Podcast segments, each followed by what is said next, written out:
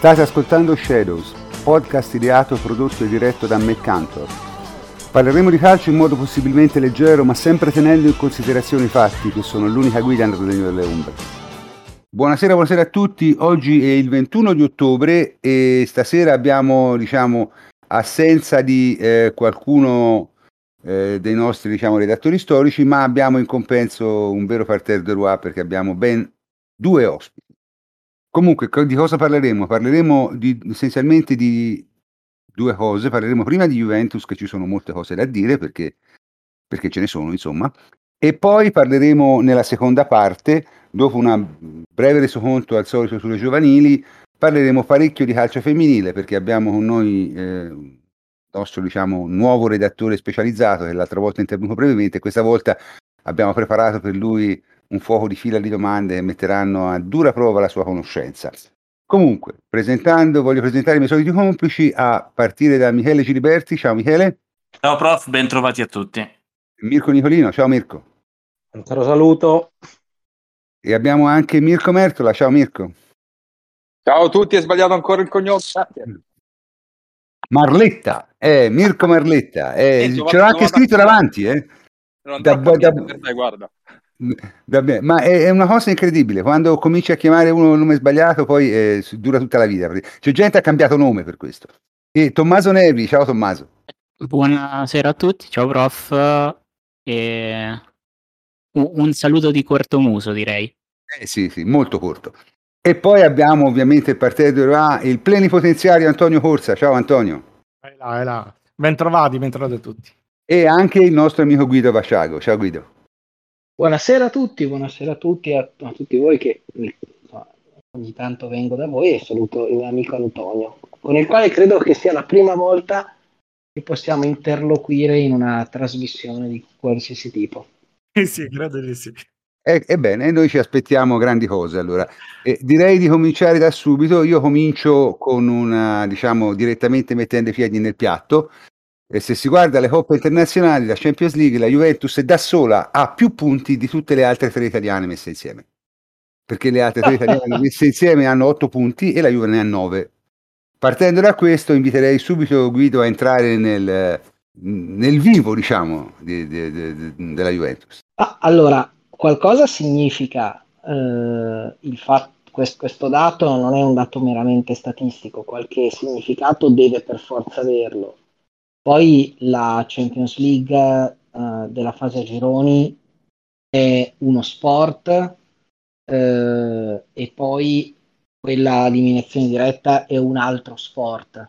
Quindi uh, fare i gironi bene mm, è veramente... Sono, sono sport parenti, ma è come se i gironi fossero pallanuoto e poi invece eh, quando si va a eliminazione diretta si fanno i, i 100 stile libero, cioè sì, più o meno ci sono delle cose in comune, ma, ma sono proprio due cose diverse. Quindi al momento quello che, quello, l'unico dato che questi nove punti eh, possono significare è che rispetto al Milan, rispetto all'Inter, eh, l'Atalanta fa storia a sé eh, la Juventus continua a essere una squadra solida, eh, vuol dire che mh, tutto quello che è stato fatto negli ultimi dieci anni eh, ha ancora mh, ha, ha, lasciato qualcosa eh, eh, di, che, che rimane ancora abbastanza solido. Dopodiché io non credo che questa Juventus sia una Juventus ehm, che possa aspirare eh, ad andare a fare una strada per dire fino alla finale o cose di questo genere, anche se chi lo sa, poi le cose cambiano nel corso della stagione, però attualmente non mi sembra che sia una squadra che possa aspirare ad arrivare molto molto lontana in, eh, in Champions. Però eh, vuol dire che ehm, questa squadra è una squadra che ha in alcuni elementi eh, in generale nella mentalità eh, parzialmente ritrovata anche con, con Allegri, eh, qualcosa di ancora molto più solido rispetto a, a, alle due milanesi che sono relativamente giovani come progetto, eh, il Milan è giovane anche come rosa e che di conseguenza pagano scotto in Champions, che è una manifestazione nella quale l'esperienza conta tantissimo.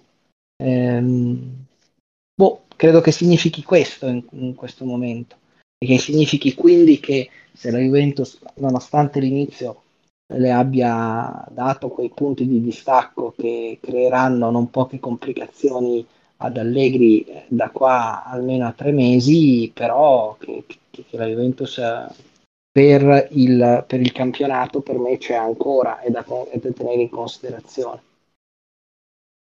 Ma sai, il discorso del campionato è un po' particolare, è troppo presto per farlo, però dipende appunto dalla quota scudetto. Se la quota scudetto è tra gli 85 e i 90 la Juve c'è tranquillamente, se si dovesse alzare parecchio e andare parecchio sopra i 90 diventa parecchio più difficile.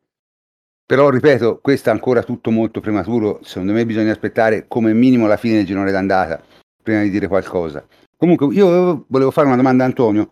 Antonio, te diciamo sei stato abbastanza critico verso la Juventus in questi, in questi primi settimane di campionato e abbiamo avuto proprio una discussione quando io ti ho scritto un messaggio privato, come facciamo spesso, perché in realtà in Antonio ci sentiamo praticamente tutti i giorni, eh, in cui ho detto, guarda, Allegri è un fottuto fenomeno.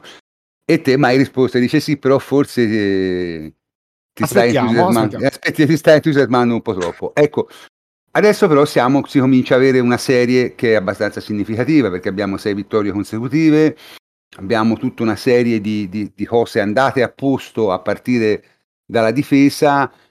Insomma, credi di poter rivedere il tuo giudizio? O perché il problema è, eh, in altre parole, quello che noi abbiamo visto finora è un piano tattico preciso o è frutto di determinate circostanze? Perché non ci scordiamo che la Juve non ha mai giocato in realtà con, con, con tutta la rosa spesso anzi ha giocato senza parti importanti della rosa. Quindi, diciamo, in altre parole, questo che noi vediamo è il progetto tecnico di Allegri secondo te o è semplicemente un, una cosa che fa spesso lui, cioè un aggiustamento dovuto a circostanze particolari? Ecco, questo volevo sapere.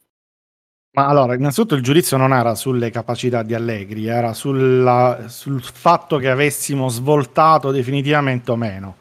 Ehm, Guarda, io non te lo so dire, anche perché eh, sicuramente ci prendiamo questa striscia di sei vittorie eh, e, e, va benissimo, fa, fa morale eh, ed eravamo in una situazione di classifica eh, talmente complicata che cioè, andare pure a sindacare come, come vince le partite, anche no. Ehm, ti faccio un, passo un, un, precedente. Per quanto riguarda la Champions, io non sono particolarmente impressionato in assoluto, nel senso che era un girone per me facile, piuttosto facile.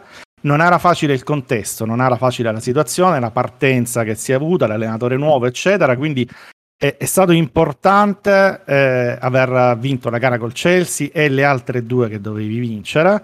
Quindi bene, molto bene la Juventus, anche perché proprio eh, trovandosi in una situazione in cui è costretta no, a recuperare, eh, avere ipotecato, perché non è ancora matematica, ma quasi la qualificazione Champions è già una grande, grandissima cosa. Eh, per quanto riguarda il resto, la striscia di sei, di sei vittorie consecutive è ottima. Eh, il problema è che siamo ancora sette in classifica, quindi eh, non è sufficiente, semplicemente questo. Eh, hai bisogno, purtroppo, visto la partenza che hai fatto, che è stata forse la partenza peggiore no, della storia della Juventus, una cosa del genere. Ehm, hai bisogno di allungarla questa striscia, cioè la striscia di 6 che normalmente sarebbe una gran bella striscia, io credo di ricordarne una di 8 mm, nel precedente ciclo di, di Allegri, ma insomma eh, siamo, siamo, siamo vicini che diciamo, normalmente dovrebbe essere impressionante, dovrebbe essere determinante no? per fare un vuoto, eccetera.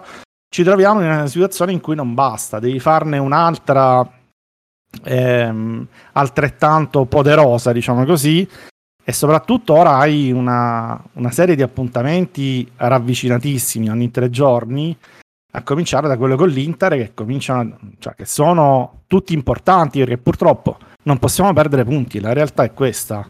Poi è vero che siamo ancora a ottobre, il campionato si deciderà a marzo, tutto quello che vuoi. Eh, però stiamo costruendo, secondo me, la squadra più che tatticamente, perché tatticamente diciamo che ci ha messo le mani Allegri, ha sistemato la difesa, il resto eh, vediamo come riuscirà a sistemarlo anche con il rientro di Dybala, con uh, l'inserimento di Artur, eccetera. Ma stiamo costruendo soprattutto psicologicamente, no? mm, stiamo ri- cercando di trovare la ehm, convinzione nei propri mezzi e le vittorie aiutano. Ma proprio perché le vittorie aiutano, i passi falsi eh, ti fanno fare parecchi passi indietro. Quindi dobbiamo. Mm, io sono ancora, come dire, eh, non mi sbilancio. Sono contento della striscia che abbiamo fatto, ovviamente, però appunto siamo ancora a metà dell'opera. Quando riusciremo a farne un'altra e stare veramente a contatto con gli altri, allora sì che eh, potremo cominciare a sbilanciarci un po' di più, secondo me. Io mi, mi inserisco velocemente. Um, io credo di poter rispondere alla domanda che, che, il prof faceva. Questo non è il progetto tattico di Allegri. Allegri al momento non ha un progetto tattico. Um, Allegri eh, ha trovato delle macerie dal punto di vista eh, eh, psicologico, e dal punto di vista, dal punto di vista caratteriale, dal punto di vista disciplinare. I due anni di Sarri e di Pirlo, per varie ragioni non riconducibili esclusivamente agli allenatori, sono,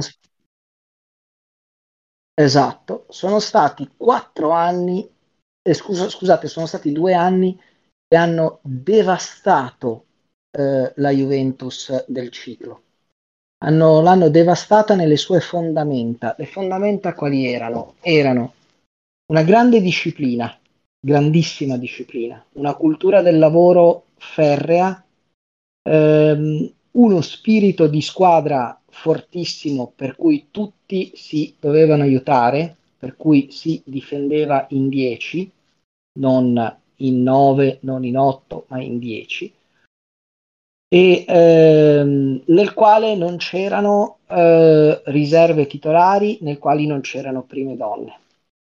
Eh, eh, prof, posso, posso, farti, posso, farti, una domanda, Guido? Scusa un attimo. Su Ronaldo, tanto è il tema del giorno, secondo me. Ronaldo ci stavi, arri- ci stavi arrivando, però certo. ecco, è la causa. Ok, va bene. È una delle cause, è una delle cause. Tu hai inserito, hai iniziato a inserire, il virus è entrato con Ronaldo. Attenzione, non, qua non stiamo discutendo di Ronaldo giocatore, non stiamo discutendo del Ronaldo personaggio, stiamo discutendo dell'effetto e dell'impatto che Ronaldo ha avuto su quelle fondamenta, su quello che erano le basi qua- sulle quali la Juventus aveva costruito i suoi successi nei nei precedenti, eh, come dire, sette anni, no? Perché Ronaldo è arrivato se- dopo il settimo scudetto. Ehm, Ronaldo eh, è stato l'inizio di questo contagio per cui eh, lui era una prima donna, quindi lui aveva dei privilegi che altri non avevano. Questo ha creato eh, molti scompensi eh, all'interno del, del, del, gruppo, ha spostato gli equilibri, li ha, ha, ha, ha disequilibrato eh, il, ehm, lo spogliatoio, che era uno spogliatoio molto comunista, eh, per cui davvero tutti avevano, eh, ognuno, ognuno dava quello che poteva dare e prendeva di quello di cui aveva bisogno. E invece con Ronaldo c'era Ronaldo che mh, certe cose non le dava e in compenso magari prendeva più degli altri, non soltanto economicamente. Eh, quindi piano piano nel corso dei due anni successivi al primo di Ronaldo, con due allenatori nuovi, due allenatori che per ragioni diverse non riuscivano ad avere eh, completamente il controllo dello spogliatoio e nessuno dei due oltretutto riusciva a rimettere Ronaldo nei ranghi, eh, la squadra è un po' sfuggita di mano. Ora, non dovete immaginarvi John Belushi e Animal House nello spogliatoio. perché banalmente le libertà che a volte si prendevano i singoli erano robe tipo fare un allenamento differenziato, quindi non partecipare all'allenamento della squadra, saltare l'allenamento tattico, per esempio nell'anno di Sarri, che, che, Ronaldo li saltava praticamente tutti, allora poi anche altri dicevano, vabbè, ma allora anch'io salto l'allenamento tattico perché faccio il mio recupero muscolare, perché ho avuto eh, un piccolo affaticamento, eccetera, eccetera. Ognuno si prendeva delle libertà eh, a livello di giorni di riposo, li... erano piccole cose, sono state... Inallenabili, giusto? Esatto, esattamente. Quindi, no, ripeto, se no uno poi pensa, ah, quindi era diventata una roba, sembravano appunto i film sui college americani. No, non era quello, era veramente piccole robe, robe che possiamo poi ricondurre eh, nelle nostre vite d'ufficio, no? nelle nostre vite di tutti i giorni, per cui abbiamo, ah, ma guarda, quello lì si permette di fare quello, allora io faccio quell'altro, e poi viene fuori un casino. Soprattutto se sei una squadra di calcio. Questo ha avuto un'influenza diretta in campo, perché poi se tu non sei un gruppo fuori dal campo, finisci per non esserlo neanche in campo quando si tratta di andare oltre quelli che sono i tuoi compiti, per esempio di fare 10 eh, passi indietro se vedi che la fase difensiva sta soffrendo, se vedi che un tuo compagno si è perso l'uomo, andare a dargli una mano, insomma fare quelle cose che la Juventus aveva sempre fatto e che non, fa, non ha più fatto in questi due anni infatti ha preso per esempio una caterva di gol. Allora, ad Allegri hanno detto guarda, sta succedendo questo, Allegri dice me ne stavo accorgendo, lo vedevo da fuori che stava succedendo questo. Dice quindi il tuo compito è di riportare l'ordine. E infatti è arrivato un Allegri molto più sergente di quanto lo fosse prima. È buffa questa situazione. L'Allegri del 2014 allentava un pochino ehm, la tensione creata dai tre anni di Conte e dava maggiore libertà alla squadra, liberava in qualche modo eh, il talento, sì, per certi versi, ma proprio liberava quelle tensioni che aveva creato Conte. Qua invece paradossalmente è arrivato con un compito diverso, contrario, è stato un Allegri che porta la disciplina. Infatti durante l'estate ci sono state tantissime punizioni, le ho scoperte dopo perché sennò le avrei anche scritto volendo. Però a parte mi sembra un, dei ragazzi della primavera, tra cui Fagioli, che se vi ricordate saltarono un amichevole per un ritardo, ma pare che ci siano state molte più di queste tipo di, eh, come dire, piccole sanzioni per far capire che era tornato l'ordine. E poi a un certo punto se n'è andato anche Ronaldo e Allegri ha festeggiato, perché è vero perdeva 35 gol, ma finalmente poteva fare la legge uguale per tutti. E la legge è tornata a essere uguale per tutti all'interno dello spogliatoio della Juventus. E in campo è tornato a essere che ci sono 10 giocatori, eh, e nessuno dei quali si sente superiore all'altro e che si aiutano complessivamente. Questo ha creato la Juventus degli 1-0, ha creato la Juventus che ha saputo tirarsi fuori dalla palta delle, del, del, della prima parte della stagione. E adesso, secondo me, tra un mese, un mese e mezzo, nella speranza che continuino le vittorie, Allegri inizierà a ragionare su un impianto tattico anche quando avrà capito eh, se Dybala è, è, è, dei suoi oppure non lo è, perché eh, Dybala in questo momento non, ha, non, è, non dà affidabilità quindi deve capire Dybala se quest'anno è il Dybala del 2017 o se è il Dybala del post 2017 deve capire Kuluseschi se è quello che si è intravisto un po' ieri e che se, io ho visto molto bene nel derby per esempio ma comunque se è un giocatore sul quale può fare affidamento eh, ha capito che cosa può dargli Chiesa deve capire cosa gli può dare Morata quando Allegri continua a parlare della qualità negli ultimi 30 metri, ci serve più qualità negli ultimi 30 metri, è perché lui sta cercando di capire chi gliela può dare quella qualità e come può organizzarla. Io, secondo me questo ci metterà ancora del tempo. Ci metterà del tempo perché in questo periodo non può allenarsi quasi mai, gioca una volta ogni tre giorni. E, ehm, e, poi perché ha bisogno del tempo per cercare di capire questi giocatori se emergono in un certo modo o emergono in un altro modo. Quindi io credo che come al solito poi la Juve di Allegri la vedremo tra gennaio e febbraio come è sempre capitato, l'impianto tattico, la sua idea tattica, come giocare. Fino ad allora eh, non è che si tiri a campare, ma si continua a forgiare, eh, si continua a costruire queste fondamenta mh, caratteriali, psicologiche e di fase difensiva, perché poi sono le fondamenta migliori su cui costruire qualsiasi impianto tattico, qualsiasi palazzo tattico tu voglia tirar su, che tu voglia tirar su una, un cottage o un grattacielo, eh, comunque le fondamenta devono essere solide e lui adesso sta lavorando su questo. Mi sono dilungato troppo, scusatemi. No, guarda Guido, hai fatto benissimo, sei stato molto chiaro. Io vorrei solo mettere, diciamo, un paio di precisazioni. La prima è che la Juve di Allegri il secondo anno ha vinto 14 partite consecutive e ha vinto, credo, eh, delle ultime 18 ne ha vinte tutte tranne una, che ha pareggiato. Quindi... Guarda, erano, erano 8 di fila con un gol di vantaggio, credo. Ah, 8 di fila un di, di, di cortomuso, ecco, visto sì, che, sì, sì, che sì, va di, di moda. No, vabbè, ma eh, io sai, non è che per me vincere 1-0, 2-0, 3-0 è uguale, eh, quindi non è che... Sì, oh, no, figurati per me. Non, non è che non è che cambia più di tanto, è chiaro che quando vinci 1-0 devi fare una prestazione difensiva estremamente all'altezza, cosa che la Juventus sta cominciando a fare, cominciando a fare direi. Eh, l'altra cosa che vorrei dire è quella che ha detto Guido è probabilmente vero ed è un vecchio discorso, cioè che la Juve, il, il, il fuoriclasse eh, prima donna non, non, l'ha mai, mai, mai digerito bene. Io speravo che Ronaldo, con, con, tutto quello che comporta, potesse essere in qualche modo digerito dalla Juve, ma evidentemente qualche scompenso l'ha portato e qualche scompenso lo porta. Ne porta meno in squadre che sono gestite tradizionalmente in un'altra maniera. Questa questa è la realtà, insomma. La Juve è gestita tradizionalmente in un certo modo e quindi l'avere un giocatore eh, del tipo di Ronaldo eh, ha chiaramente portato una serie di scompensi. La mia opinione è che sia anche stato fatto un grosso sbaglio nella scelta degli allenatori il primo anno, cioè veramente Sarri è stata una scelta disgraziata.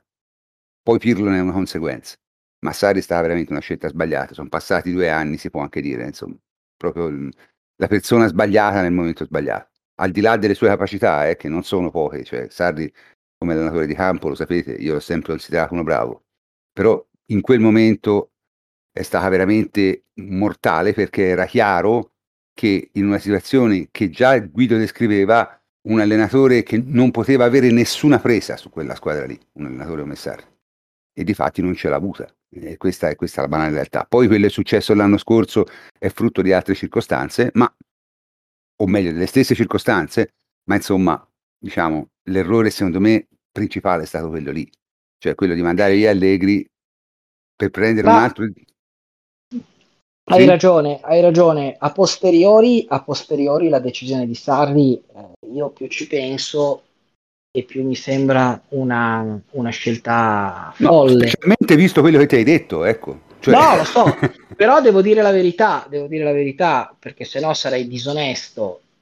Io, a me era sembrata una buona idea.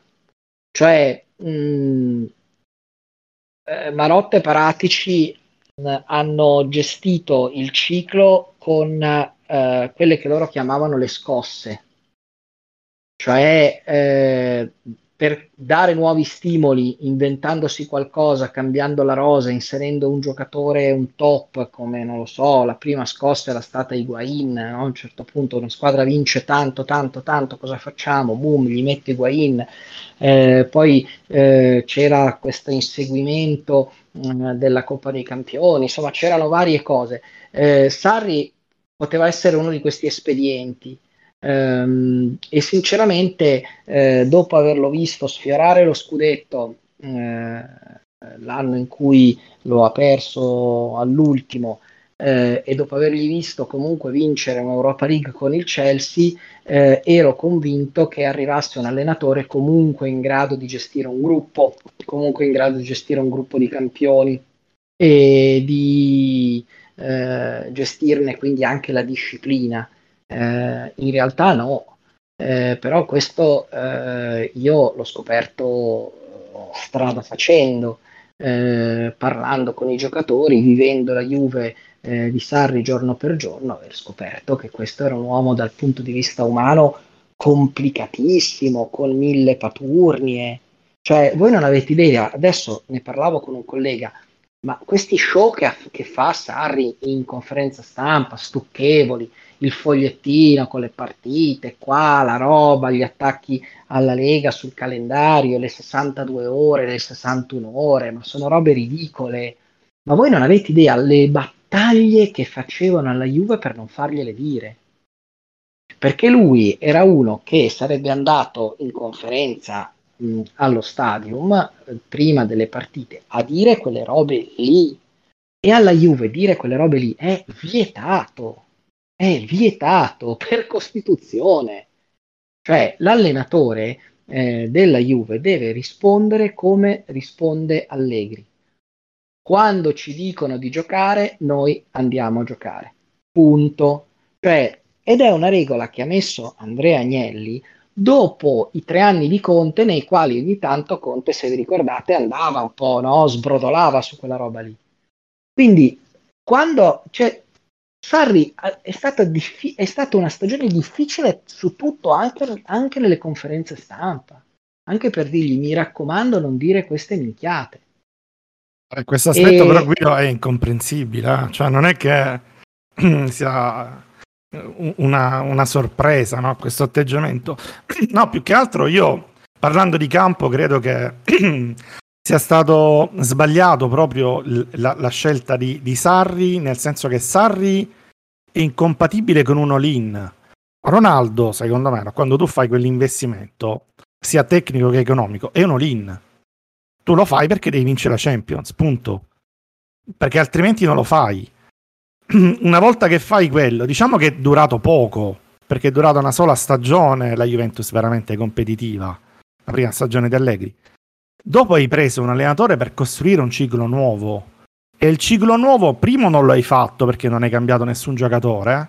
Hai fatto un mercato disastroso rispetto a quelle che erano le tue intenzioni, cioè hai detto anche tu, eh, di rinnovare, di ricambiare tutto. Quindi non hai rinnovato, non hai iniziato un nuovo ciclo e Sari non era adatto a gestire il vecchio.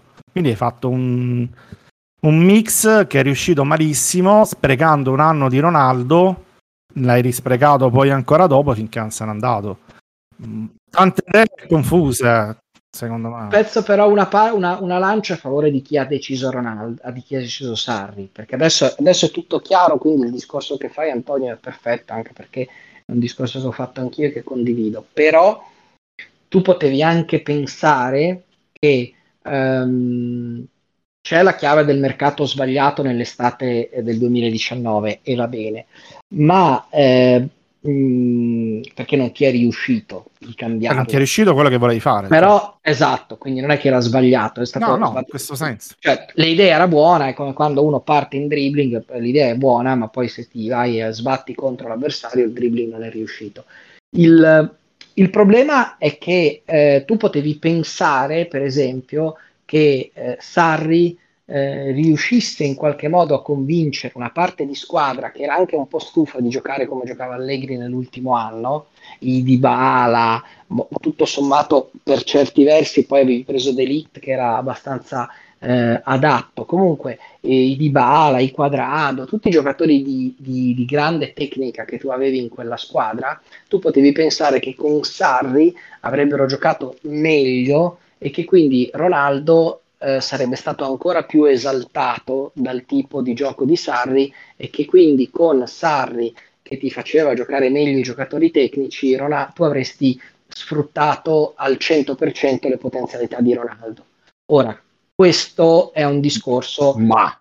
che, che è però era così, tu vedevi, avevi visto anche il Chelsea tutto sommato, lui aveva No, no, poteva, a... essere un discor- poteva essere un discorso, poi eh, lascio la parola a Mirko. Ade- eh, adesso è così. Però il profilo mi sembra non era un, profilo da, da Ronaldo, cioè. Scusate, io voglio dire due parole e poi do la parola a Mirko. Allora, prima di tutto, per capire com'era Sarri, bastava guardare i precedenti e non il Napoli o l'Empoli, bastava guardare i precedenti in B e in C dal punto di vista caratteriale.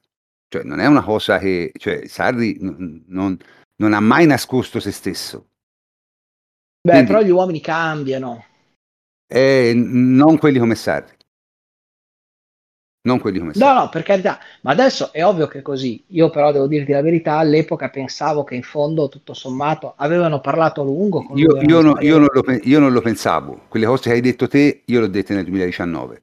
E non ne voglio fare un titolo di vanto, perché secondo me erano cose facili da dire. Eh, la, la, la, cosa che io voglio aggiungere poi è che è chiaro che a posteriori è tutto molto facile, però ricordiamoci anche che quelli che hanno scelto Sarri alla Juve adesso non ci sono più, e anche questo un significato ce l'ha, secondo me, cioè non si può sfuggire. Ma ora abbiamo no, parlato... Uno c'è, uno c'è vicepresidente. Mm, sì, mh, mm, vabbè, allora non, non, non, mi far dire cose cattive, diciamo... No, eh, eh. Sì, ma, d'accordo, ma vabbè, cioè, sappiamo tutti qual è il ruolo di Nedved. No, certo, però insomma eh, era spalleggiato in modo abbastanza convinto la scelta di Sarri all'epoca.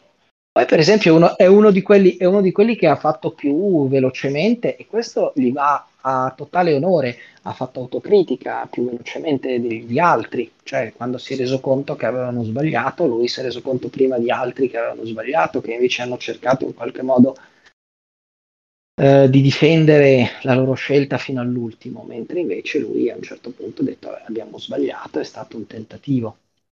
E guardate che Sarri si era venduto per esempio molto bene, eh? cioè Sarri negli incontri con la Juventus aveva, aveva come dire, mh, si era, aveva detto, ha dato di se stesso un'immagine... Ma pure, la, ma pure la Juve si era venduta bene con Sarri, eh? diciamola tutta.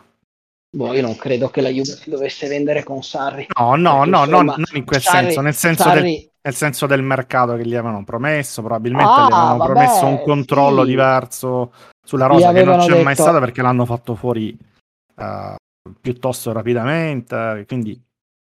Come era largamente prevedibile, eh, Antonio, però. Sì, ma dico, era cioè, largamente prevedibile. Probabilmente uno ha, ha prospettato le cose migliori all'altro, l'altro ha prospettato e poi alla fine non si è verificato nessuna delle, delle due cose, quindi la verità probabilmente è questa.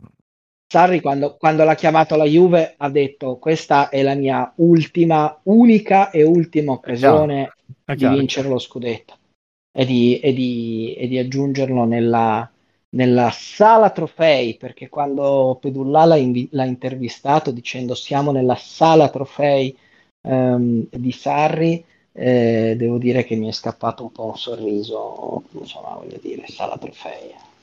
Cioè, c'era e eh, San Giovino e lo scudetto della Juve e c'è quelli lì. Sì, sì c'era, c'era, un po' di roba, sì, poi trofei. Beh, beh, però c'è anche, c'è anche, la UEFA, dai, col Chelsea. C'è anche la UEFA, è vero, c'è anche la UEFA col Chelsea. Diamo a Cesare quel che è di Cesare. Comunque, ripeto, eh, la, la, la, conversazione è un po', diciamo così, eh, derapata perché in realtà io volevo parlare della Juve di Allegri però giustamente insomma eh, la Juve di Allegri è una diretta conseguenza Juve, questa Juve di Allegri è una diretta conseguenza di quello che è successo nei due anni scorsi quindi alla fine poi è venuto fuori il, il, il punto della questione. Ripeto io come è ben noto all'epoca avevo fortissimi dubbi e non dal punto di vista eh, de, della, delle abilità di campo di Sarri, perché le abilità di campo di Sarri secondo me non sono in discussione, anche se quest'anno sta perdendo un po' colpi, eh? però comunque insomma era chiaro che lui aveva fatto sul campo un allenatore di campo molto bene e se te chiedevi a tutte le squadre in cui era stato ti dicevano tutti è un allenatore di campo ottimo, però è una persona che non si può assolutamente sostenere. Ha resistito tre anni al Napoli, non so come, quattro, quanto c'è stato, ma non so neanche io come. Ehm, quindi diciamo le difficoltà con Sarri erano ovvie, evidenti e era chiaro, e io devo dire, a me mi secca di essere quello che, che fa il grillo parlante e dire io l'avevo detto, però io l'avevo detto. Che i problemi che avrebbe avuto Sarri sarebbero stati esattamente poi quelli che si sono verificati. Non tanto l'abilità o la capacità di mettere in campo una squadra che vada bene, quello è capace, si sa, ma semplicemente la, dopo un po' la squadra li si sarebbe ribellata. Eh, era normale perché in una situazione come quella che descrive Guido, lui era proprio la persona assolutamente inadatta a, a, a tenere in pugno il genere di squadra della Juve, perché è chiaro che non li hanno retta. Cioè, per me era chiaro dall'inizio. In ogni caso, abbiamo... sai, non è, non è soltanto dare retta, perché non è che adesso arriva Allegri e gli danno retta. Il problema è che tu per farti dare retta, vabbè, devi avere un tuo carisma, ed carisma, devi avere una tua storia, aiuta tantissimo. Allegri questo ha entrambi, sia il carisma che la storia dalla, dalla sua parte. Il problema è di dare, ehm, eh, di essere coerente con le tue azioni. E quindi eh, se tu eh, vuoi riportare disciplina, vuoi riportare ordine, devi davvero dare l'idea che eh, tutti osservano le stesse regole e chi non le osserva, non importa come si chiami, viene in qualche modo sanzionato. Eh, questo è quello che ha fatto Allegri nei primi mesi di Juve e ha riportato l'ordine. Né Pirlo né Sarri sono stati in grado di farlo. Questo secondo me ehm, in parte forse per limiti caratteriali che hanno loro, in particolare Sarri, ma anche perché appunto, ripeto, c'era, stiamo parlando del, del, del, dell'elefante nella stanza, c'era Ronaldo che non ti consentiva di eh, applicare la legge uguale per tutti. Quindi anche questo è un fattore che purtroppo è, è stato difficile da gestire eh, da parte di... Oh, Guido, eh, l'ultimo anno di Allegri non è che è stato tutto rose e fiori, eh? specie gli ultimi mesi, cioè non si sono lasciati con i cioccolatini, eh, intendo allenatore e squadra, perché però se sembra se no che uno è un pirla e l'altro è un genio, cioè no, è difficile proprio gestirla quella situazione, secondo me. Ma infatti, ma infatti Allegri eh, ha stappato la bottiglia quando il 28 esatto. di agosto gli, gli, hanno detto guarda che Ronaldo se ne sta andando perché lui altrimenti avrebbe fatto fatica, perché altrimenti avrebbe dovuto costi nuovo, eh, forse lui è più furbo e più scafato di Sarri e Pirlo, avrebbe trovato qualche scamotage, ma si sarebbe trovato però nella difficile condizione di dover tenere la disciplina in una squadra dove c'era uno che poteva fare quello che voleva. E questo è impossibile perché o ne hai 5 o 6 che fanno quello che vogliono e ti possono cambiare le partite, e mi riferisco al Real Madrid delle tre Coppe dei Campioni consecutive, e allora lì Ronaldo è uno dei 5 o 6 che può fare quello che vuole, allora è tutto un altro tipo di gestione. Completamente Guarda, un altro tipo io, di gestione. Mi fa molto piacere la piega che ha preso la discussione, però vorrei dare, riportare un attimo la cosa riportaci, sulla, riportaci sulla, sulla, Juve, sulla Juve, dando la parola a Mirko, che giustamente Mirko Nicolino credo abbia qualcosa da dire, insomma. No, ma, mh, mm, ho ascoltato con molto piacere, ci mancherebbe. Partecipo principalmente alle trasmissioni perché voglio mh, mm, per prima cosa imparare. No, eh, sono sostanzialmente d'accordo. Prima Guido diceva sul cammino europeo, no?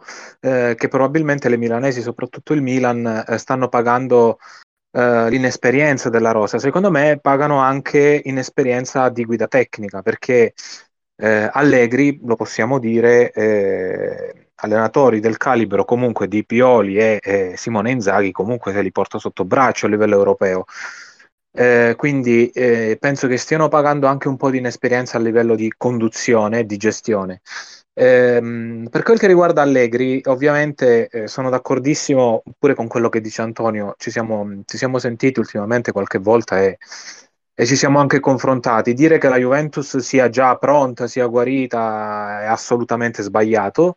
Eh, sono d'accordo con Guido sul fatto che comunque in questa fase eh, sia una fase di normalizzazione. Allegri eh, nella, in questa prima fase deve normalizzare determinate situazioni e poi può apportare delle, eh, delle modifiche, anche se almeno con la Roma qualcosa di diverso lo ha provato.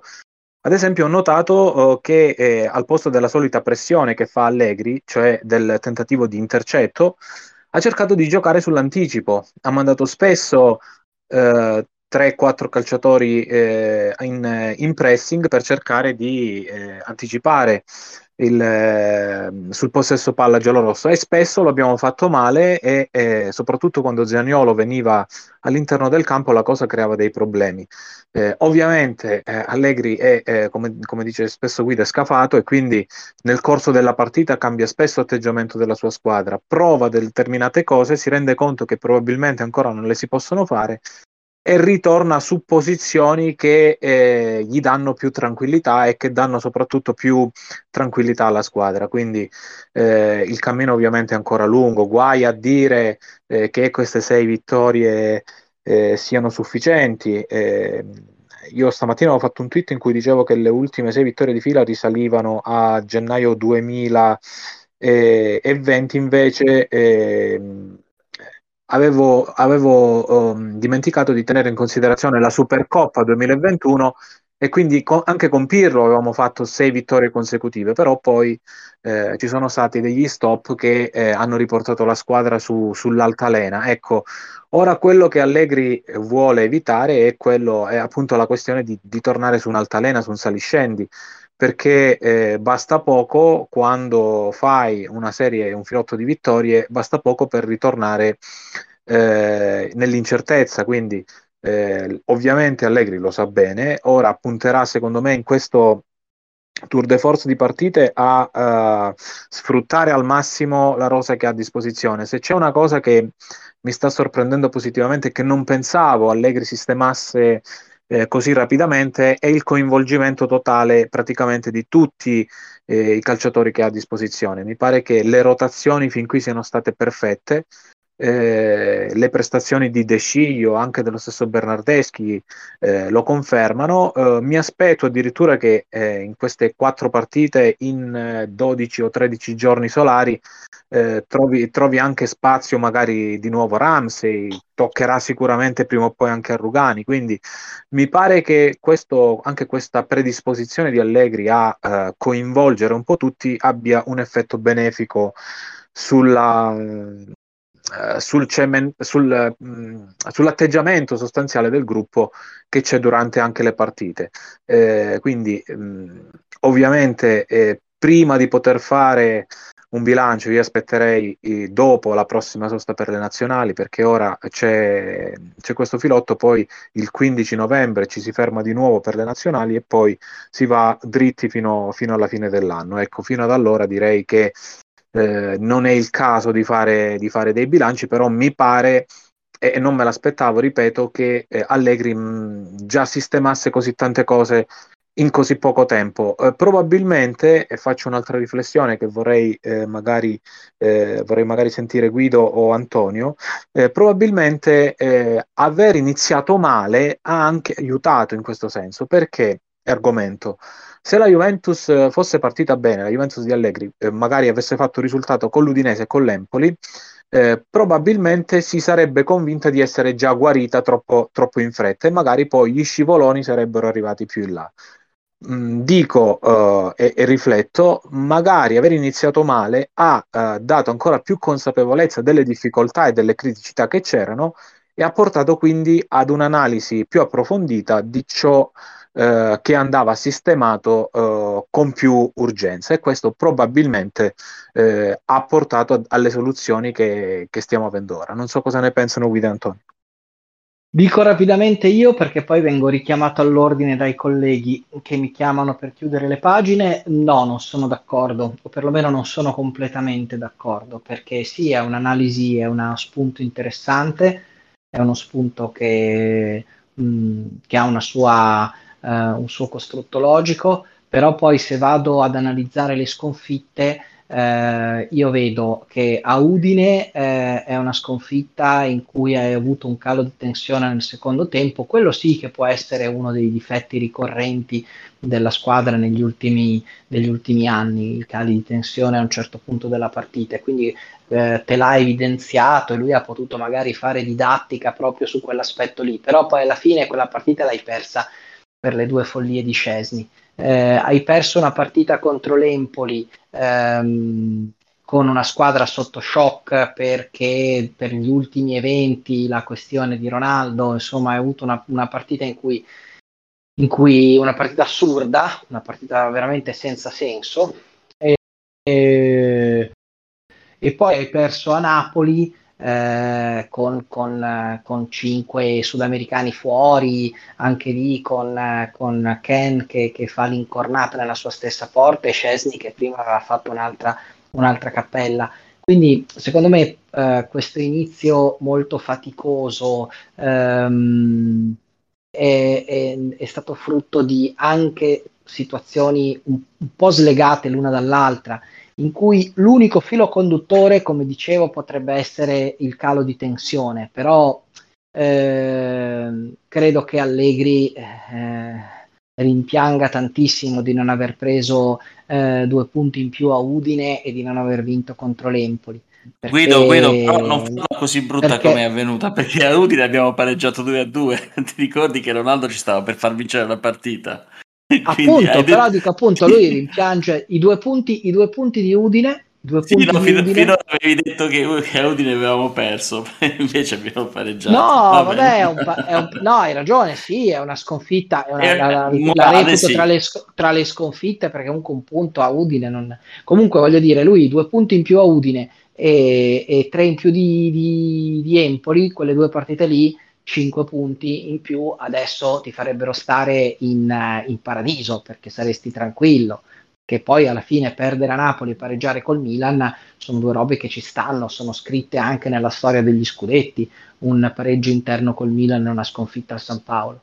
Quindi, secondo me, la cosa che, che sì, può darsi che in qualche modo l'inizio difficile eh, può aver semplificato, però l'ha molto più complicato di quanto l'abbia semplificato il compito di Allegri perché Allegri sapeva benissimo quali erano i difetti della squadra, non aveva bisogno di perdere tutti quei punti eh, per riuscire ad andare in profondità. Lui il Bisturi l'aveva fondato e, e, e non aveva problemi a, a operare. Aspetta, però ecco, in dubbio, lui sperava di fare come ha sempre fatto, fare punti mentre, mentre sistemo le cose e invece questo inizio eh, l'ho, un l'ho un po' fregato. Ribadisco, 5 punti, guarda, perché poi alla fine perdere a Napoli e pareggiare col Milan eh, fa parte delle regole del gioco. 5 punti in più in questo momento saresti lì e non avresti tutta quest'ansia, eh, non tanto di affrontare l'Inter, che quella ce l'hai sempre perché è un big match, ma il problema è che tu hai l'ansia anche poi col Sassuolo, perché non ti puoi permettere cavolate col Sassuolo, non ti puoi permettere cavolate a Verona, Devi vincerle Ma tutte come Per me questa però per una squadra come la Juve è la situazione ideale. Eh.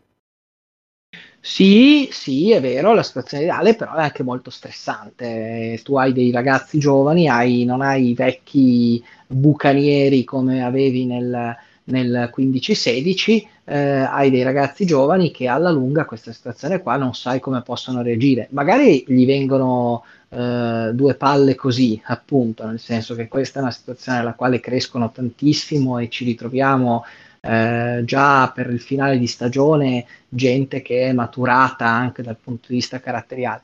Però certo è una situazione abbastanza stressante perché ogni tanto riuscire a dire questa partita l'affronto più tranquillo, invece poi sono come, come dice la retorica eh, stucchevolissima, orrenda, sono tutte finali però eh, il, quel concetto lì poi alla fine un po' ti logora. Quindi una delle scommesse di Allegri sarà quella di capire eh, questa rimonta quanto avrà logorato psicologicamente la squadra e questo lo scoprirà più o meno dopo Natale, ammesso che dopo Natale eh, lui ne abbia vinte ancora così tante ehm, da aver completato la rimonta. Secon- secondo me la Juve no- non deve avere fretta di completare la rimonta. La Juve si deve dare un obiettivo che è quello di superare i 40 punti nel girone d'andata. Se la Juve supera, sì, i, 40 punti, sì, se la Juve sì, supera 40 punti nel girone d'andata, secondo me ha vinto lo scudetto all'80%. Questa, questa adesso, è la, è la... adesso non, lo so, se, non lo so, adesso questo mi sembra una, una, una roba un po' me, secondo me, perché se vuoi te la, se vuoi te la, te la No, no, io lo so, te lo so pure.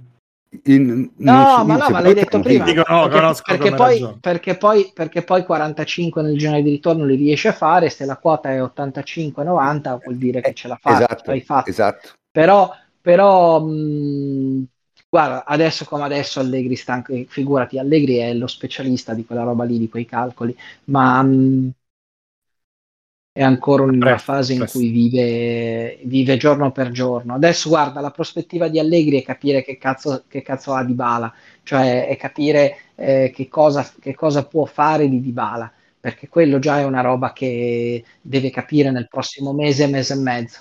Perché quello è la svolta, eh, perché se tu hai Dybala che ti re, allora a quel punto tu hai, capisci, è Ma anche Dybala, tre mesi di Dybala, non, no, non tutti. Cosa? Tre mesi di qualità.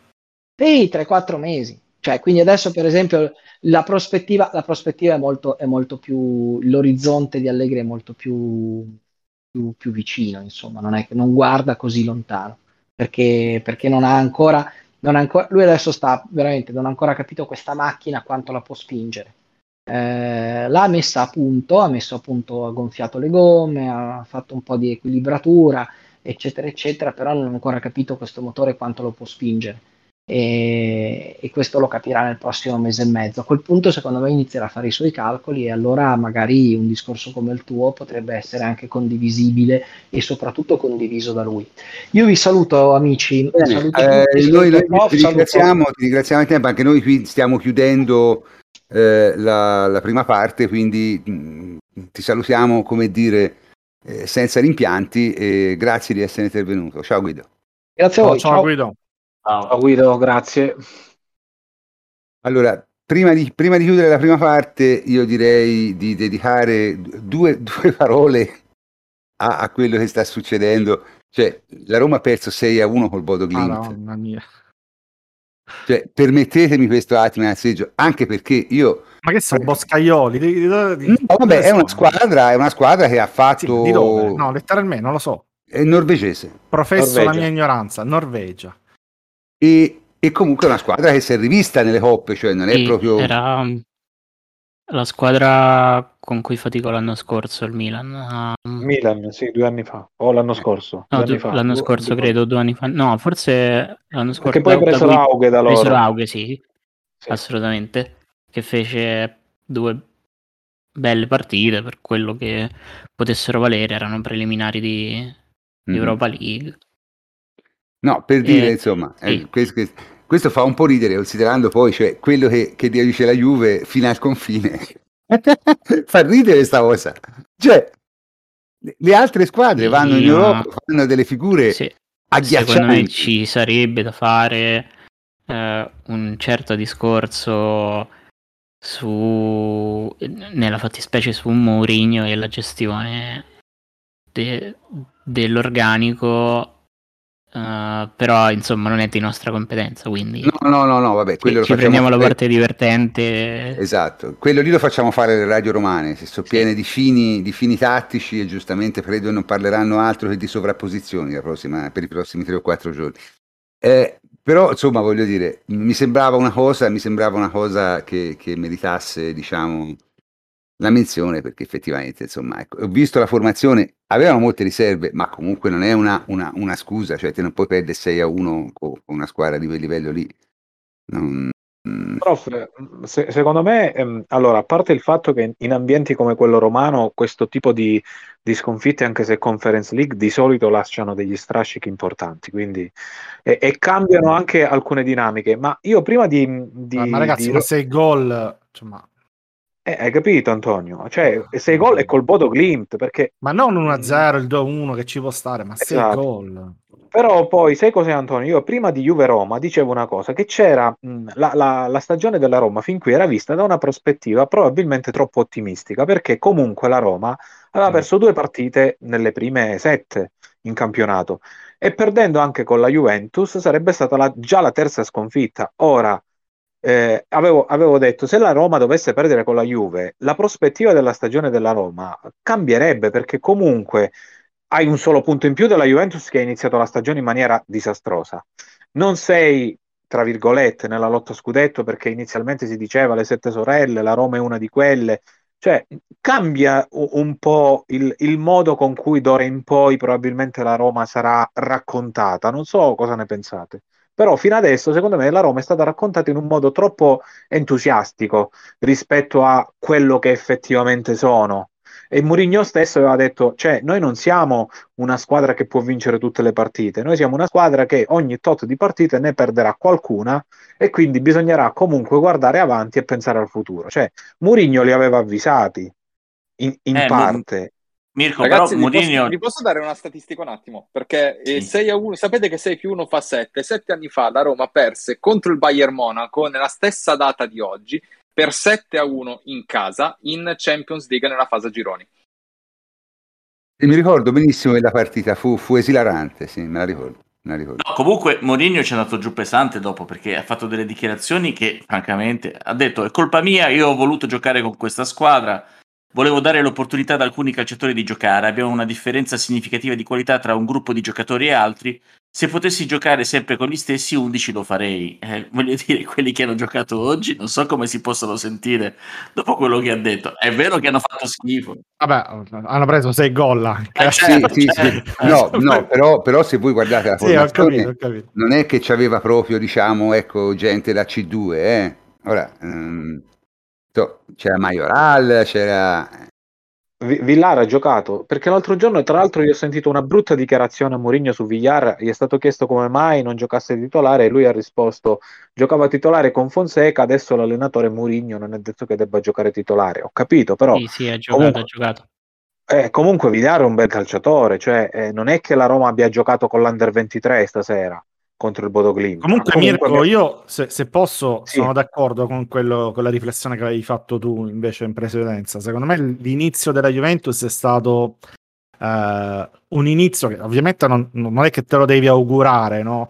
Però no, una, volta no, che, certo. una volta che tu hai trovato quelle difficoltà, secondo me sono servite. Primo per i tifosi. Per i tifosi me ne sono reso conto perché io dopo la prima partita, lo sai bene, feci un tweet che la Juventus guardate che è ancora una squadra malata no? Ormai io ti ho dato assolutamente di... ragione. Insomma, come, come, te l'ho data anche nelle successive settimane quando abbiamo iniziato a vincere però, però dico no, non è per dirmi sì. l'ho azzeccata ma è per no, dire che tanta gente invece era convinta che non lo fosse. Probabilmente la percezione di quello che era stato che era la situazione della Juventus come squadra e tutto non era abbastanza chiara.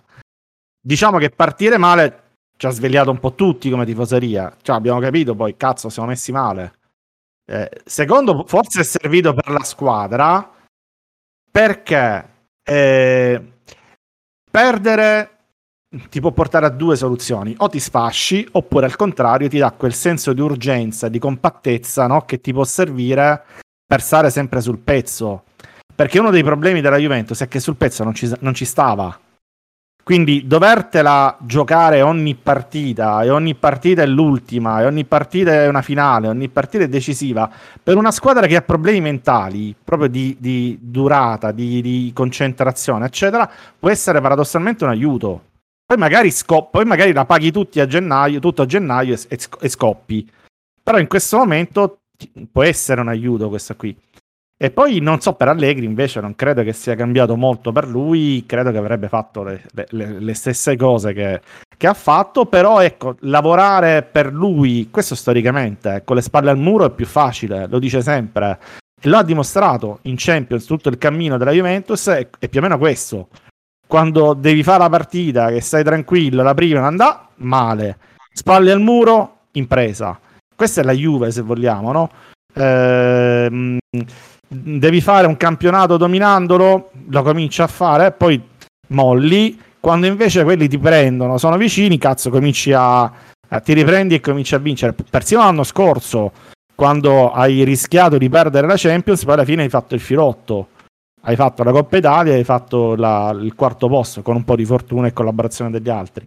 Quindi senso di urgenza e compattezza, secondo me l'hanno dato invece questa, questa, questa partenza eh, così come può dare convinzione, no? L'averne vinte sei di fila ti fa dire, oh, forse abbiamo trovato una quadra che ti, ti dà quella spinta in più per dire, dai, che ce la facciamo. Allora, io sono d'accordo fino a un certo punto, nel senso, io sono convinto, per esempio, che posso dire, che se quest'anno non c'erano gli europei, e si cominciava la stagione in modo normale con tutta la squadra al completo, la Juve nelle prime tre giornate faceva nove punti, giocando male, ma ne faceva nove. Io sono convinto di questo.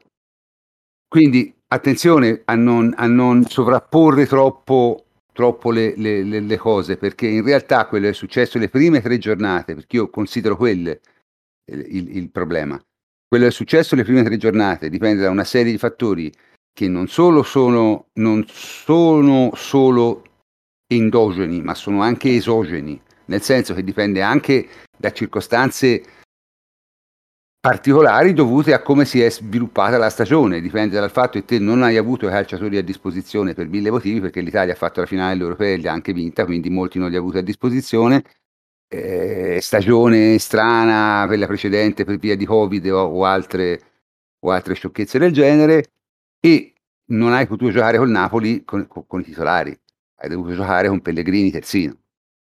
Capito? Quindi voglio dire, alla fine si può fare tutti i discorsi che si vuole, squadra malata, eccetera, eccetera, eccetera. È tutto vero, e quello che ha detto Guido è probabilmente verissimo, e anche quello che ha detto ACB è vero. Però...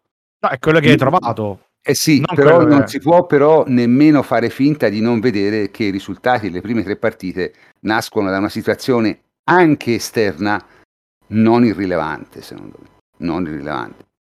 Perché te quest'anno non hai avuto praticamente il tempo di, di, di prepararle quelle tre partite. Non hai avuto il tempo di preparare quelle tre partite. E la terza non l'ha potuta giocare.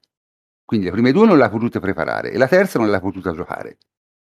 Insomma, Capito? Non è una situazione unica in Italia. Eh? Cioè, non... No, eh, per, però sì, perché se te guardi, guardi la Juventus è una situazione unica. È stata so. l'unica che è stata penalizzata così tanto da questa situazione. Non c'è, non c'è, se guardi i giocatori, se guardi quando sono rientrati, se guardi il tipo, cioè è evidente. Ora io non voglio, non voglio mettermi a sparare numeri a caso, ma a suo tempo ci ho guardato. Quindi c'è una situazione, diciamo, eh, c'è stata anche una situazione generale che ha contribuito ai risultati delle prime tre partite. Poi è chiaro che eh, avresti comunque giocato male e avresti comunque fatto delle cose non buone, però eh, due punti in quattro partite non le facevi con, con, altre circostanze. Cioè, se te a Napoli potevi giocare con i cinque sudamericani, non perdevi. Capisci? Non dico vincevi, forse vincevi anche, ma sicuramente non perdevi. Io, se, se, posso dire la mia, poi credo siamo anche un po' lunghi. Uh, abbiamo sforato di mille. No, io, sì. Ditemi quando vi devo salutare. Eh. Sì, sì. No, Siamo vicini. Uh, Dopo l'intervento di Tommaso ti diamo. Okay, okay. A, a, al di là di tutto, poi ovviamente sono uh, otto punti. Uh, stiamo parlando di otto punti e sono la cosa che, che contano di più. Uno mh, mm, avrebbe preferito portarli a casa eh, giocando male, sfangandola in, un certo senso. Però la cosa che eh, a, a, me è piaciuta de, della situazione e di come è stata affrontata è stato il fatto di eh, essersi resi conto eh, del, del problema e aver iniziato piano piano uh, con relativa abbastanza calma per quanto uh, fosse possibile permettersene di lavorarci sopra. E in realtà probabilmente sono problemi che Allegri avrebbe individuato indipendentemente da, dai risultati di, di quelle tre partite.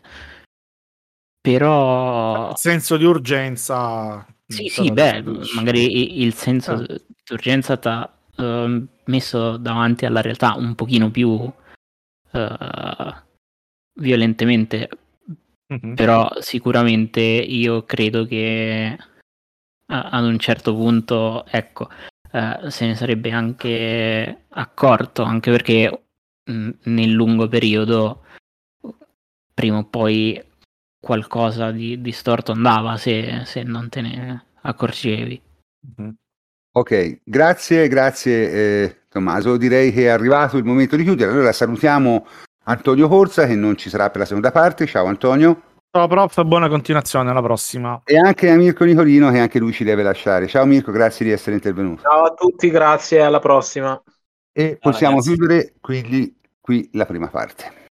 E cominciamo, cominciamo la seconda parte. Siamo, siamo rimasti un po' intimi, siamo rimasti io, eh, Michele Giriberti, eh, Mirko Marletta e Tommaso Nevi e parleremo prima una breve panoramica sulle giovanili di Michele. Vai Michele. Sì, oggi non c'è il nostro buon Ettore eh, che, e quindi devo fare le veci anche per lui. Eh, diciamo che è stata una bella eh, giornata di campionato, anzi una bella settimana di campionato e coppa perché la Juventus giovanile, in questo caso l'Under 19, è stata impegnata anche nella Youth League. Ma facciamo un passo indietro. Eh, la scorsa giornata di campionato è diventata quasi eh, un emblema dei portieri perché abbiamo avuto innanzitutto Scesni che ha parato il rigore con la Roma, però anche il portiere dell'Under 19 Senko è riuscito a parare eh, un rigore eh, contro la Sampdoria e a sua volta eh, Giovanni Garofani che sostituisce Franco Israel attualmente infortunato nella partita con il Serenio è riuscito a parare un rigore. Quindi in una giornata di campionato tre rigori parati dai tre portieri delle tre squadre della Juve cioè della Under 19, Under 23 e della, squadra, della prima squadra. Dunque, prima partita Under 19 Sampdoria Under 19 è finita Juventus Under 19 Sampdoria Under 19 è finita 1-0 con un gol all'ultimo minuto da parte di Streamdock che è entrato 5 minuti prima proprio a sostituzione di Turco. Eh, partita abbastanza uh, complicata e, ripeto con un rigore sventato da, da Senko che per fortuna insomma eh, poi alla fine ha riso alla Under 19 Decisamente meglio invece con gli innesti di Mattia Sule e di Fabio Miretti è andata nella partita con lo Zenit. Anche qui una vittoria però ben più sonante, un bel 2-0 con due bei gol. Il primo un grandissimo gol di Mulazzi, un tiro da, da fuori, e il secondo invece un gol di Nicolò Turco che praticamente si procura da solo il, il gol riuscendo a rubare palla per un errore difensivo abbastanza clamoroso dei giocatori dello Zenit ed andare in, in porta da solo e segnare al 68esimo. Quindi mm, una bella, diciamo, eh, prestazione anche in campo internazionale in questa bella manifestazione che era stata trasmessa addirittura su Sky Sport. E per l'Under 19 invece, eh, scusate, per l'Under 23 abbiamo comunque un bilancio, se possiamo dirlo, positivo per, perché l'Under 23 eh, porta a casa in questa settimana con due partite una vittoria e un pareggio. La vittoria è quella con, già citata con eh, il Seregno, dove eh, c'è stata una doppietta di Nicola Sekulov, eh, quindi una, una, partita che è terminata poi 2 a 1, eh, una partita importante comunque per rimanere diciamo a galla in classifica. Mentre eh, nella partita successiva, anzi vi, vi ricordo una cosa, in, in, questa partita giocavano anche Fabio Miretti, e Mattia Sule. Mattia Sule e Fabio Miretti sono stati anche prestati poi eh, all'Under 19 nella partita contro lo Zenit e infatti mancavano contro l'Albino Leffe. Albino Leffe che è seconda in classifica, quindi nella partita successiva che si è giocata eh, mercoledì eh, la squadra era piuttosto rimaneggiata, tant'è che eh, Caio George ha fatto il suo esordio in Under 23. Esordio non fortunatissimo all'inizio, perché dopo un'incursione di Ake, che è stato messo giù in aria, eh, il Caio George ha sbagliato eh, il rigore che poteva portare in vantaggio l'Under 23. E poco dopo, eh, dopo una decina di minuti, invece ha segnato, eh, in questo caso, l'Albino Leffe, il suo primo gol. Eh, Caio George riesce però ehm, a diciamo, rimettere in, in, gioco la Juve con un, una rete, la rete dell'1-1 che è arrivata al 47esimo, eh, quindi ancora in avanti eh, Provercelli e alla fine, eh, al 67esimo, non proprio alla fine, prima della fine, Pecorino eh, riesce a segnare il 2-2. Eh, segnalo anche un'espulsione di De Winter verso la fine della partita all'86esimo.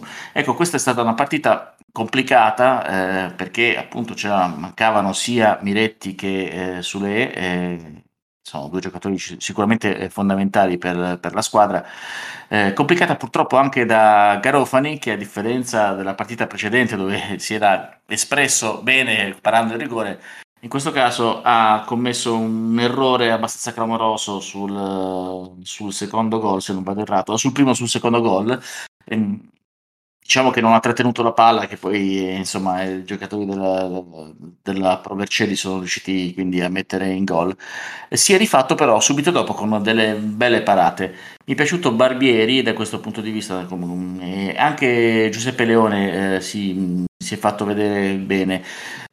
Ecco, voglio dire, alla fine si tratta sempre di una squadra che aveva ehm, nell'ultima partita un'età media di titolari di 21 anni, quindi non è neanche un under 23 parliamo di un under 21 che ha giocato contro una squadra che ha eh, l'età media di 26 anni, eh, l'Albino Leffe, in questo caso, scusate, ho detto Provercelli precedentemente, l'Albino Leffe non il Provercelli, e che era comunque seconda in classifica. Cioè, mh, mm, non so quali potranno essere le prospettive della Juventus Under 23, attualmente siamo comunque in zona uh, playoff, eh, però certamente vedere questi ragazzi che sgomitano in una serie eh, tosta come la Serie C è un bel vedere, a dire la verità. Eh, segnalo poi, tra l'altro, il bellissimo gol invece di Niccolò Fagioli con la Cremonese che praticamente da poco entrato, eh, parlando dei prestiti diciamo della, della Juve, ha segnato veramente un gol splendido con un'azione personale, un dai e vai finale che poi insomma, lo ha portato in rete ed è stato davvero un bel vedere. E quindi adesso aspettiamo le prossime partite, sempre dell'Under 19, ehm, che dovrebbe giocare eh, contro il Bologna il 24 ottobre, mentre l'Under 23, eh, la prossima partita è contro il Prosesto, sempre il 24 di ottobre. Grazie Michele, ehm, come al solito direi che tutto sommato eh, il settore giovanile della Juventus comincia a funzionare, c'è chi è stato anche critico questa settimana, ha detto che questa squadra non ha la possibilità di salire in B, è vero, questa squadra non ha la possibilità di salire in B anche perché è di fatto un under 21 che gioca un campionato professionistico, non è semplicissimo insomma. Anche lì devi fare una scelta perché probabilmente se te magari tieni questo gruppo per altri due anni, diciamo, magari al terzo anno con questi giocatori qui hai la possibilità di salire, poi però devi tenere la categoria in B, insomma è complicato. In realtà eh, l'Under 23 alla Juve non deve servire per, per, arrivare in B. Io pensavo fosse questo l'obiettivo, ma poi alla fine ci ho riflettuto. Nemmeno il Barcellona e il Real riescono a tenere la categoria in Spagna. Cioè, qualche volta sono in primera, ma più spesso sono in seconda, che sarebbe l'equivalente della nostra, eh, della nostra Serie C. Quindi, insomma, non, non lo so, sì. ecco, francamente. No, ma, ma quello che si vede è che Zauli ha fatto una scelta ben precisa, cioè Brighenti quest'anno ne sta giocando pochissime, cioè, e che l'attaccante, diciamo, era l'attaccante titolare l'anno scorso, fuori quota. E poi c'è da, da Graca che eh, ancora non è rientrato dall'infortunio, che eh, comunque era l'anno scorso l'attaccante titolare dell'Under 19 della primavera. È stata fatta davvero una scelta di spostare, come l'abbiamo detto più volte, l'Under 19 in Under 23 e tutti i ragazzi che invece giocavano nell'Under 17 nell'Under 19. E devo dire, alla fine sta pagando perché eh, Juventus Under 19 è comunque in una buona posizione di classifica, è terza. Eh, le prime due sono Roma e Genova. Eh, L'Under 23 attualmente è al nono posto, però comunque in zona playoff. Alla fine conta in fondo arrivare ai playoff, poi lì si vede. Arrivare più, più in alto possibile eh, servirà magari ad avere anche più chance successivamente. Intanto ci proviamo, poi si vedrà. Ma io, io, ripeto, a me sembra che invece sia stata fatta una cosa molto giusta perché te hai spostato tutti i ragazzi nell'Under 23, quelli dell'Under 23 l'hai venduti l'hai, e quelli migliori li hai prestati in Serie B e stanno facendo pure molto bene secondo me. Quindi insomma, voglio dire, è, è una cosa positiva. Vabbè, in ogni caso, dai, eh, passiamo al, al, al, calcio femminile perché qui abbiamo... Eh, Mirko Marletta che è stato finora abbastanza silenzioso e ora gli diamo la via e, e, e, e cominciamo a tempestarlo di domande e comincio io. Allora, guarda Mirko, io ti guarda, intanto avevo sentito con piacere, per cui avendo voi modo rispetto a me di poter vedere il calcio maschile, perlomeno soprattutto sul settore giovanile, riesco a essere un po' più aggiornato, per cui vi ringrazio anche di questo.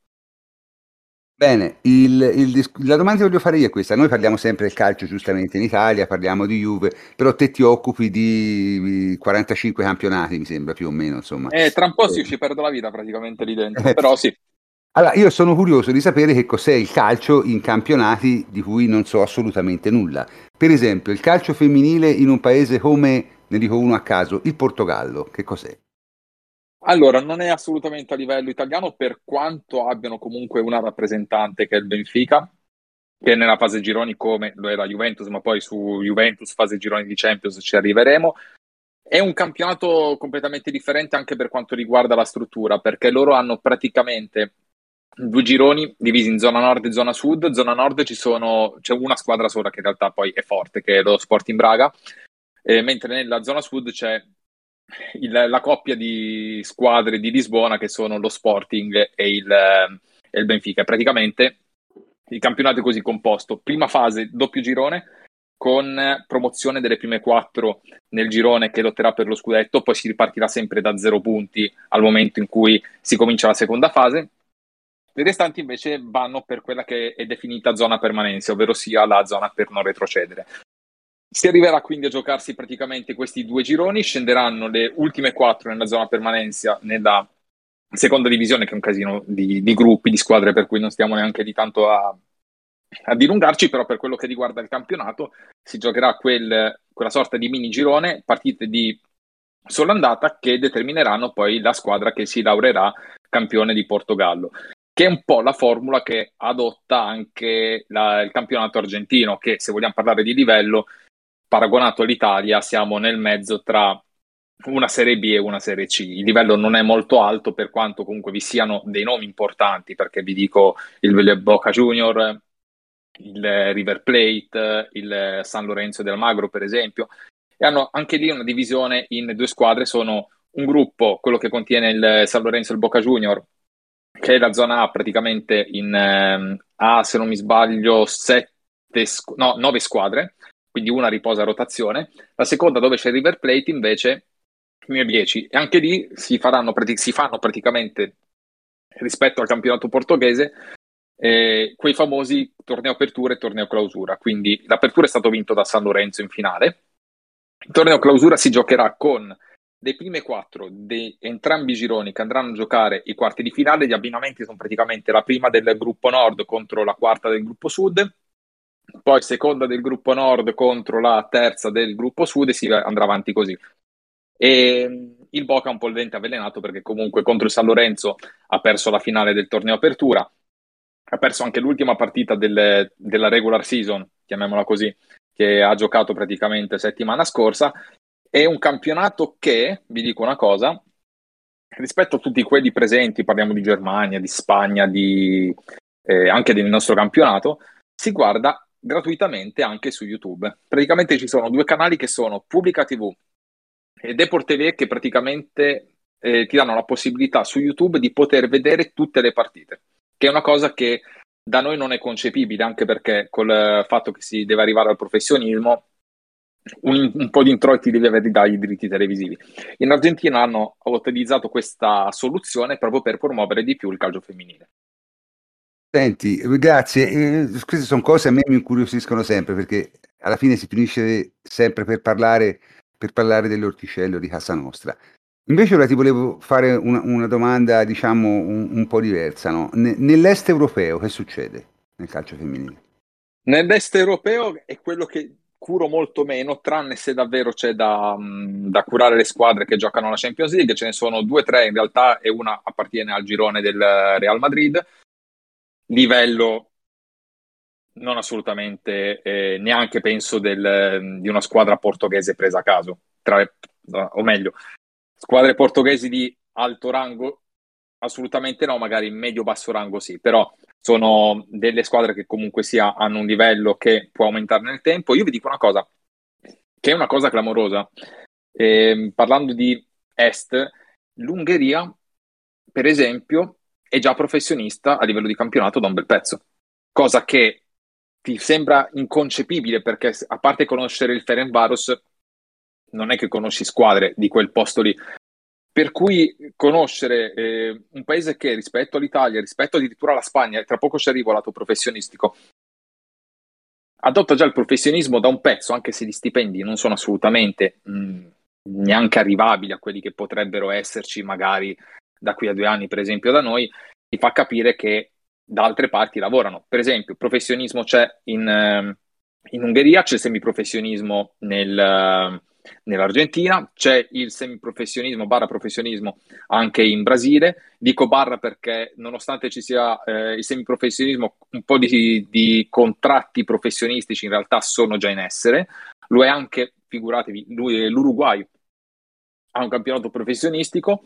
Non vi aspettate anche lì stipendi ehm, di chissà che valore perché considerate che quello che possono guadagnare mh, equivale praticamente al Tocco, ehm, forse lo stipendio minimo che guadagna uno che gioca in ultima categoria nel campionato maschile. Quindi ancora sul guadagno bisogna lavorarci tanto, però considerate che dipende sempre in realtà dalla, notorietà della disciplina femminile del calcio a livello eh, di pubblico, per cui meno pubblico c'è, ovviamente meno c'è interesse da parte degli sponsor, di conseguenza c'è anche meno possibilità di aumentare gli stipendi alle calciatrici. E mi sono già... Ah, ecco, visto che ho tirato in ballo la Spagna, che per carità mh, ha una squadra fortissima come il Barcellona che fa un campionato a sé, secondo me farà anche una stagione a sé, perché comunque eh, non perde una partita, ha una formazione che è spaventosa e probabilmente una delle loro migliori calciatrici, Alexia Putellas, centrocampista, vincerà il pallone d'oro. Anzi, secondo me lo vincerà a mani basse tranquillamente perché ha fatto una stagione strepitosa, ha fatto il triplete col Barcellona, per cui lo merita tutto. Lì stanno lottando un casino per quanto riguarda il professionismo che doveva entrare in vigore il 15 di settembre. Non fosse che c'è un problema legato alla creazione di quella Liga Elias, che dovrebbe essere quindi la prima lega professionistica, anzi la lega professionistica che prenderà questo nome appunto in Spagna. Doveva essere già risolto il problema della creazione dello statuto, che non necessita di tutte le firme delle squadre, ma ne sono stati presentati due e c'è una bella spaccatura tra poche squadre da una parte, che sono poi Atletico Bilbao, Real Madrid e Barcellona. E, so, e se non si arriva alla creazione, scusate un attimo che non ho bevuto. Eh, se si arriva un attimino, alla, eh, non si arriva alla creazione di uno statuto, non si arriva di conseguenza a risolvere un altro grosso problema, in parte risolto, ma veramente in parte, che è quello dei diritti TV.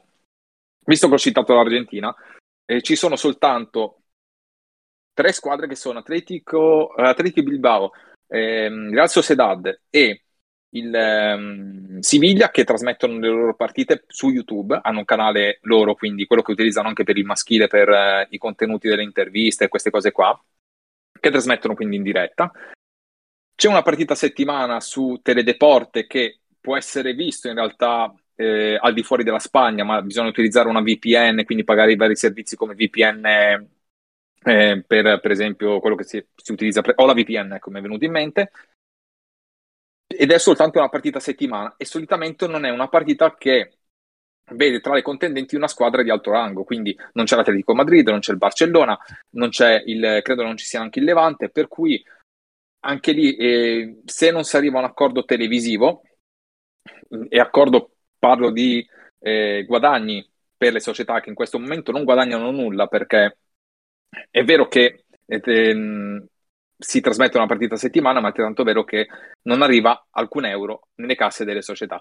Fino a che ci sarà questa situazione sarà bloccato il professionismo e penso oramai che a meno di grandissimi sconvolgimenti, scioperi delle calciatrici, cosa che potrebbe anche accadere come è successo lo scorso anno, il professionismo verrà rimandato al prossimo anno, la prossima stagione, anche perché ora come ora non vedo soluzioni, non vedo neanche un'apertura da parte né di società né tantomeno della, della federazione spagnola. Beh, mm, ora passiamo un attimo, abbiamo fatto questa carrellata internazionale che, su, perché ero curioso insomma perché io di calcio femminile non so praticamente niente e so ancora meno di quello che succede fuori dall'Italia. Però c'era Tommaso che voleva fare una domanda sulla Juve, eh, quindi Vai, Tom. un attimo. Sì, uh, introduciamo il, il, tema Juve e parliamo di, di un magro argomento. Uh, volevo sapere da, da, da parte tua uh, quali fossero o quale fosse il più grande cambiamento rispetto alla, al ciclo Guarino con Monte Murro e se a me è, è sembrato che questo, questo nuovo progetto uh, fosse un pochino più ambizioso, eh, un, un, po' più di respiro internazionale, ecco, e se secondo te potrebbero essere rispettate queste attese. Allora, ti rispondo subito, per avere un progetto importante bisogna avere anche delle giocatrici di livello internazionale e anche lì arrivare al professionismo potrebbe portare la società a non dover eh, prendere delle giocatrici di diciamo medio-medio alto livello, perché comunque non ha giocatrici scarse la Juventus, tutt'altro. Però se vuoi arrivare a una giocatrice come, che ne so, ti tiro fuori il nome, Eugenie Sommer, eh, Vivian Midema, eh, piuttosto che altre star a livello internazionale, eh, col fatto che per adesso, fino a che resta il dilettantismo, gli stipendi sono bloccati ai circa 30.000 euro lordi all'anno, non è possibile assolutamente portare delle calciatrici di alto livello. E questo pesa tantissimo perché se vuoi fare una, um, uno step verso l'alto a livello internazionale, perché a livello nazionale non c'è bisogno, in questo momento la Juve è comunque la più forte. Io infatti su Pink Soccer 24 scrissi dopo la vittoria contro la Roma, la Juve non muore mai, ma è proprio così. Però in Italia queste situazioni eh, le vediamo, la Juve è la più forte anche quando è in piena difficoltà. Ovviamente all'estero l'abbiamo visto contro il Chelsea, nel momento in cui il Chelsea comincia a uscire da quel 3-4-3 che è bruttissimo da vedere perché non è assolutamente un modulo eh, che può utilizzare ma neanche in Inghilterra perché comunque va in difficoltà, nel momento in cui affronti delle squadre che hanno Bernie Larder eh, in attacco, Bright, Kirby, Sam Kerr eh, e tanti altri talenti come G per esempio a centrocampo, capisci bene che eh, il divario c'è come, anche se, ripeto, la Juventus ha fatto una buonissima partita contro il Chelsea, è stata aiutata, tra virgolette, da una scelta tattica eh, quasi suicida, molto eh, suicida da parte del Chelsea di Hayes, molto propensa a schierare un modulo ultra offensivo, ma che aveva delle grosse difficoltà comunque a livello difensivo e questo non si è visto soltanto contro la Juve, si è visto contro il Wolfsburg, partita poi rimediata e pareggiata al 92esimo, eh, però ehm, un modulo spregiudicato ovviamente comporta determinati rischi. La Juve ha la possibilità in realtà di poter creare con Montemurro anche un ciclo internazionale, però se, ripeto, se si vogliono portare delle calciatrici fortissime comunque in Italia, perché eh, vi dico, per quanto è vero, eh, ok, siamo leggermente indietro rispetto alla Spagna, rispetto all'Inghilterra, però io sfido chiunque, nel caso in cui entra in gioco il professionismo, a non scegliere l'Italia e magari scegliere, che ne so, la Germania, dove... E poi di Germania vi parlo perché è successo il finimondo calcistico. E, mh, mm, è stata una bella giornata quella precedente, però se uno dovesse scegliere tra Italia e Germania a parità di possibilità di guadagno economico, magari verrebbe a giocare alla Juventus o andre- eh, andrebbe a giocare a, che ne so, alla Roma, al Milan. Quindi avremo più possibilità di vedere delle calciatrici di alto livello, il che, col fatto che il prossimo anno si arriverà, si passerà da 12 a 10 squadre, sperando che il, prof- il professionismo entri in vigore, quindi ci saranno quest'anno quattro retrocessioni, si dovrebbe creare quella cosiddetta Superlega che spaccherà le gambe alle società piccole, ma che dovrebbe permettere alle grandi di poter costruire degli organici molto molto più importanti. Questo dipende, come ho già detto, dal professionismo e anche dal, da quanto vorranno spendere le società. La Juventus, al di là di problemi che ci possono essere dal post Ronaldo, ne avevamo parlato nella prima parte di puntata, comunque sia ha l'intenzione di creare una squadra molto molto forte e, e, sarò ripetitivo, tutto dipenderà comunque da quale evoluzione ci sarà all'inizio della prossima stagione. Se parte il professionismo ci potrebbero essere veramente buonissime possibilità di portare una o due giocatori, giocatrici di alto livello, mantenendo un organico praticamente, dico tale quale a quello che abbiamo, perché comunque un organico che ha delle giovanissime come Arianna Caruso, ma piuttosto che eh, anche Soggio a livello di portieri, eh, che sono veramente a, a, livello prospettico interessantissime. Caruso, vabbè, non è una novità, non è una sorpresa, però è una giocatrice che ti può giocare tranquillamente titolare e ha un'età molto giovane. Per cui eh, speriamo, incrociamo le dita che possa arrivare il professionismo, perché questo vorrebbe dire poter competere anche a livello economico e quindi poter prendere delle giocatrici dall'estero e competere appunto a livello eh, di campo con squadre di alto rango come il Chelsea, visto che abbiamo il Chelsea e Wolfsburg nel nostro girone, ma anche come tante altre. Non dico il Barcellona perché il Barcellona in questo momento e penso che quest'anno e se continuerà nel suo lavoro anche il prossimo in Spagna sicuramente dominerà e non ci sono discussioni, potrebbe anche dominare quest'anno in Europa veramente con, a mani basse. Non, magari li porto, li, tiro una gufata in questo momento, però hanno veramente un organico e uno strapotere che nessuna squadra, neanche l'Olympique Lione, ha in questo momento. Mirko, io ti voglio invece fare una domanda relativa alla Champions. Abbiamo visto la partita contro il Chelsea, la sconfitta contro il Chelsea, anzi. E considerato che l'altra squadra forte del girone è il Wolfsburg, ehm, e quindi hai già detto tu, ah, c'è stato un pareggio tra Chelsea e Wolfsburg, e che le prime due soltanto passano. quante sono le possibilità per la Juventus di riuscire a per il rotto della cuffia a questo punto di, di qualificarsi? Perché la vedo dura, non so se sei d'accordo. No, su quello sono d'accordissimo anche perché, come hai detto te, eh, ci sono due squadre di altissimo livello. Il discorso è che non è imbattibile neanche il Wolfsburg e considerando anche quello che è successo nella giornata, l'ultima giornata di campionato in Germania, ci arrivo tra poco, la Juventus in realtà per come gioca per, per l'organico che ha, secondo me anche un, un 20-25% saranno anche poche, però le ha come possibilità. Il discorso è che eh, non deve sbagliare più, nel senso che deve raccogliere punti contro il Wolfsburg e poi te la giochi col Chelsea. Allora in quel caso lì il problema potrebbe non esserci, visto che comunque sono tre punti sicuri contro il Servette perché è la squadra più debole del girone e lo sta dimostrando, mm, non me ne vogliano le Svizzere, però hanno un livello che non raggiunge assolutamente neanche la più brutta Juve che si possa vedere magari in una partita di Champions o di campionato. Proprio eh, la Juve se gioca male la vince 1-0 quella partita lì e stop. Però il, in questo momento parte come terza squadra del girone e un allenatore, non posso fare il nome, ha detto la vittoria contro il Chelsea è stata un po' la condanna della Juve. E ehm, non sono pienamente d'accordo, nel senso che la condanna della Juve, inteso da lui, è un po' come aumento delle delle aspettative per una squadra che comunque è andata a vincere la sua prima partita nella fase a gironi. E, ehm, se non ci fosse stato in realtà il KO contro il Chelsea, magari qualche percentuale in più ci sarebbe stata, però ehm, c'è una cosa sola che deve fare la Juve a questo punto, è scendere in campo senza ragionare e giocarla poi come va va, perché tanto quella che ha più da perdere comunque sia è la Juve. Eh, non essendoci come nel maschile il terzo posto per l'Europa League, passano le prime due e stop, quindi o te la giochi veramente fino alla fine, che è il motto poi della Juve, o amen, almeno sai benissimo che ci hai provato. E perché dico che mh, la speranza assolutamente è sempre l'ultima a morire? Perché in Germania è successo veramente il palatrack, perché ci si aspettava l'allungo del, del Bayern Monaco in campionato, invece il Bayern Monaco in una partita pazzesca, 3-2 ha perso in casa della Tractor di Francoforte. In questa sconfitta è stata raggiunta in testa alla classifica proprio dalla società di Francoforte e dal Bayer Leverkusen.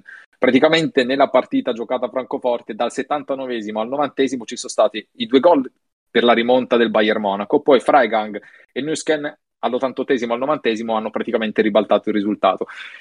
Ho parlato del Wolfsburg perché ha giocato in casa dell'Offenheim e aveva l'opportunità in realtà di andare a 16 punti, quindi di scavalcare eh, il Bayern e andare in testa alla classifica. Ha perso in casa dell'Offenheim, altra società che gioca eh, nella fase gironi di Champions League, e l'ha persa nonostante con Rord fosse riuscito a pareggiare la partita. È arrivato l'autogol di Oberdorf e ha praticamente permesso all'Offenheim di raggiungerlo al secondo posto. Al terzo posto c'è poi il terzo, in realtà sarebbe il sesto, il Turbine Potsdam che chiude questa mini classifica che è praticamente una classifica spaccata in due, perché ci sono in tre punti queste sei squadre, poi dal Sand in poi arriviamo dal, dal quinto punto del Sand fino al primo del, dell'ultima in classifica, che è il, scusatemi, dal quinto del, dell'Essen all'unico punto preso dal Sand. Quindi vedendo anche un po' come ha giocato il Wolfsburg, in realtà di speranze ce ne sono, però ripeto, il problema nostro a livello italiano, non soltanto a livello di Juve, ma proprio a livello italiano, e lo abbiamo visto anche col Milan, è che è un campionato che deve salire di livello. Per quello che dico che se arriva il professionismo, arriva presto e, e senza rinvii e con le società disposte a sborsare, allora potremmo avere sì magari una spaccatura all'interno del campionato italiano, però a noi serve, servono squadre che possano giocarsela in Europa e, abbiamo bisogno di dire la nostra, anche per una questione di ranking, perché comunque in questo momento la classifica eh, ranking per, feder- per federazioni eh, vede l'Italia fuori da quel gruppo di sei squadre che possono portare tre squadre in Champions League. Quindi anche per quello a noi servirebbe avere un campionato che si alza di livello con protagoniste di altissimo livello e che in Europa riescano a fare il loro, perché altrimenti ci ritroviamo con soltanto due squadre eh, qualificate e una l'abbiamo persa per strada perché comunque Milan ha perso nel secondo turno eh, del percorso piazzate contro l'Offenheim e di conseguenza ehm, rimetti, un po' come avviene nel maschile ci si rimette a livello di ranking. Quindi a noi servirebbe veramente il grande salto di qualità si spera che possa arrivare, eh, c'è bisogno non solo del professionismo ma anche della collaborazione delle società, perché comunque pur capendo il momento storico e tutti i soldi che sono stati persi a causa della pandemia, comunque è necessario aprire un attimino il portafogli. Facendo una battuta, non so quanto voglia aprirne magari Ferrero che è arrivato, eh, secondo leggenda metropolitana, è arrivato nel calcio femminile cercando, perché ha trovato il posto in cui può spendere il meno possibile. Questa è un po' una leggenda, secondo me non si discosta molto dal falso. Ecco. No, mi dai, mi dai là eh, parlando del campionato italiano, quindi del fatto che debba crescere. Adesso attualmente abbiamo, abbiamo la, la, pausa per la nazionale, eh sì, anche nel calcio femminile c'è la maledetta pausa per la nazionale.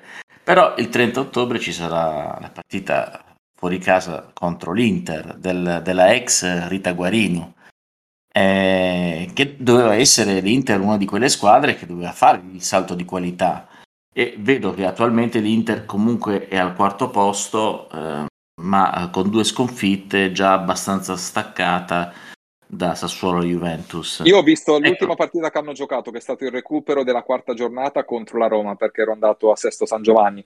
È una formazione che assolutamente non è, eh, non può puntare assolutamente al primo posto, ma secondo me neanche al secondo, anche considerando come sta giocando il Sassuolo in questo momento. Il Sassuolo, come rosa, ha una rosa molto più giovane e però ha una forza in più. Il Sassuolo giocherà a Roma, partita difficilissima anche lì e con una Roma in cerca di riscatto dopo la sconfitta proprio contro l'Inter. Però, eh, adesso arriverò a parlare della partita che sono andato a vedere. E Guarino non, ha, non, è stata chiamata in realtà per arrivare a portare l'Inter subito allo scudetto e manca la materia prima. Alla Juve aveva le campionesse. All'Inter ha delle giocatrici giovani, poi è arrivata per ultima a Yarankut che è un ex attaccante del, dell'Atletico Madrid che ha anche deciso la partita contro la Roma, complice anche uno svarione di Suabi che praticamente ha sbagliato l'intervento e ha dato l'opportunità a Ankut di poter eh, calciare da sola davanti al portiere Siasar e lì ehm, ha risolto una partita togliendo un po' le, le castagne dal fuoco Guarino perché ehm, l'Inter rischiava di portare a, tra virgolette, portare a casa il terzo KO consecutivo e l'avrebbe praticamente esclusa, automa- non automaticamente, però l'avrebbe esclusa eh, per due terzi dalla, dalla lotta per il possibile secondo posto. Il fatto che giochino e non a grandissimo livello eh, il Milan, che comunque è staccato dai 5 punti da Juventus e Sassuolo, che sono le due capoliste, eh, fa sì che eh, anche la Roma, che gioca, ha giocato una brutta partita, bisogna dirlo. La Roma ha la capacità di giocare delle buone partite per gran parte del tempo e fare come contro la Juve, giocare un'ottima, un'ottima ora di gioco e poi cadere praticamente su un tiro da fuori di Rosucci è una situazione di calcio da fermo, da corner battuto, credo da, da Caruso, adesso non mi ricordo, però con Stascova che praticamente aveva colpito di testa liberamente.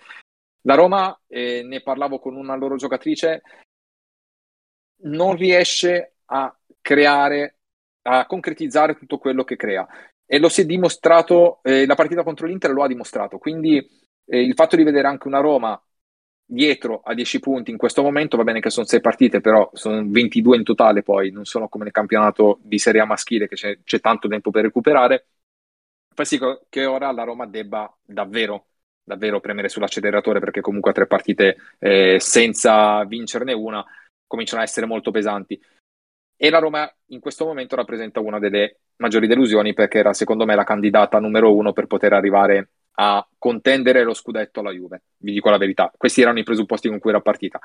Ehm, riguardo l'Inter, tornando all'Inter, è un lavoro a lungo termine quello di Guarino, quindi in questo momento ha questo materiale, ha giocatrici molto giovani e anche molto interessanti, vedisi per esempio Marinelli, che secondo me è una giocatrice che eh, potrà dare nei prossimi anni veramente tanto. Non ho capito sinceramente l'utilizzo di Bonetti partita da, da, seconda punta e poi praticamente esclusa dal gioco non dalla Roma ma proprio da Guarino perché è stata messa direttamente sull'auto di destra dove non poteva fare assolutamente nulla. E questo vi fa capire che eh, anche all'Inter c'è tanto da lavorare e c'è qualche cosa da sistemare. E secondo me il fatto di avere una come Bonetti che ha tanto talento ma che ehm, riceve tra virgolette questo trattamento eh, fa anche sì che insomma l'Inter non possa al momento sfruttare per intero il potenziale e poter contendere quel secondo posto che secondo me è l'obiettivo numero uno di tutte le squadre ad esclusione della Juve. Quindi il lavoro, per risponderti, il lavoro dell'Inter è nel lungo termine, non è assolutamente per quest'anno. Per quest'anno sarebbe anche tanto, troppo forse, arrivare al eh, secondo posto. Quindi, a mio avviso, se dovesse ritornare a Roma a giocare come Dio comanda, potrebbe essere una sfida Roma, Sassuolo e Milan per il secondo posto. Sull'Inter, uh, sull'Inter uh, ho ancora molti dubbi. Tutto dipenderà un po' da, anche dal recupero di certe giocatrici che ancora aspettano di rientrare. Bene, bene Mirko, grazie, grazie per eh, esserti sottoposto a questo fuoco di fila di domande. Eh, si è fatto tardi, siamo andati un po' lunghi sulla prima parte, quindi direi che per stasera si può anche chiudere qui, ma continueremo ovviamente a parlare di calcio femminile con te tutte le volte ne avremo l'occasione, quindi praticamente tutti i podcast. Esattamente, e... perché tanto è la fortuna che io finisco alle 7 di lavorare, per cui quel problema ah, non si pone. Ah, vabbè, quindi no, non, non ci sono problemi. Comunque, eh, salutiamo i complici a partire appunto da uh, Mirko Marletta. Ciao Mirko. Ciao e buona serata a tutti, buonanotte oramai, visto l'orario, buonanotte a tutti. Michele Giliberti, ciao Michele. Ciao Pro, grazie, alla prossima. E Tommaso Nevi, ciao Tommaso. Ciao prof e un ringraziamento a tutti per l'ascolto. E io sono il professor Cantor e come tutte le volte vi saluto. Buonanotte a tutti.